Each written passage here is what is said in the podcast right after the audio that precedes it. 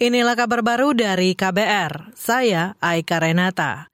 Presiden Joko Widodo yakin Indonesia memiliki peluang yang besar dalam membangun industri hilirisasi. Jokowi mengatakan proyeksi nilai investasi dalam peta jalan hilirisasi Indonesia mencapai 545,3 miliar dolar Amerika atau setara 8.200 triliun rupiah. Sampai tahun 2040, ada 21 komoditas dalam peta jalan hilirisasi yang diproyeksikan mencapai nilai investasi 545,3 billion US dollar. Ini peluang yang sangat besar yang saling menguntungkan. Presiden Jokowi menambahkan Indonesia sangat terbuka untuk investasi dan kerjasama dalam hilirisasi industri dan ekonomi hijau.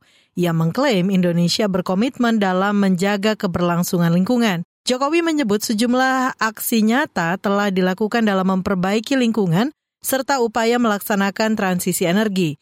Ia menyebut angka deforestasi turun signifikan dan terendah 20 tahun terakhir hingga kebakaran hutan turun 88 persen.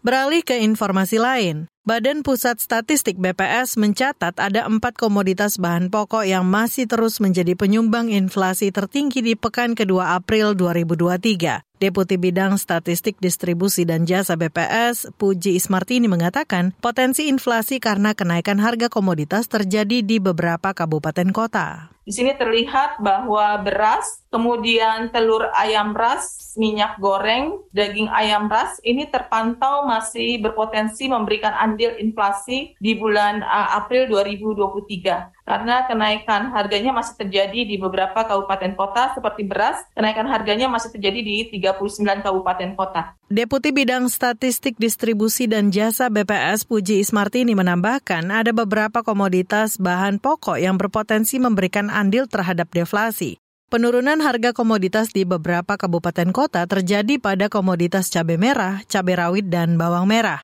Ketiga komoditas tersebut terus mengalami penurunan harga sampai pekan kedua April 2023. Puji mencontohkan cabai merah yang mengalami penurunan harga di 239 kabupaten kota.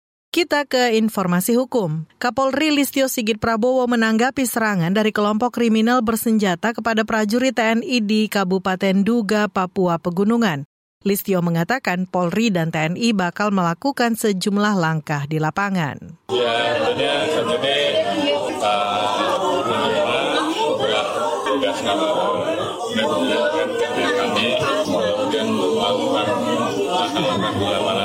Kapolri Listio Sigit Prabowo menambahkan koordinasi langkah-langkah pengamanan untuk masyarakat akan dilakukan. Menurutnya hal itu demi menjaga keamanan masyarakat di sekitar lokasi kejadian agar tidak terdampak. Sebelumnya, seorang anggota TNI bernama Miftahul Arifin tewas saat milisi organisasi Papua Merdeka OPM menyerang pasukan gabungan di Kabupaten Duga, Papua. Pasukan gabungan itu sedang dalam operasi pencarian pilot Susi Air warga Selandia Baru, Philip Mark Mertens.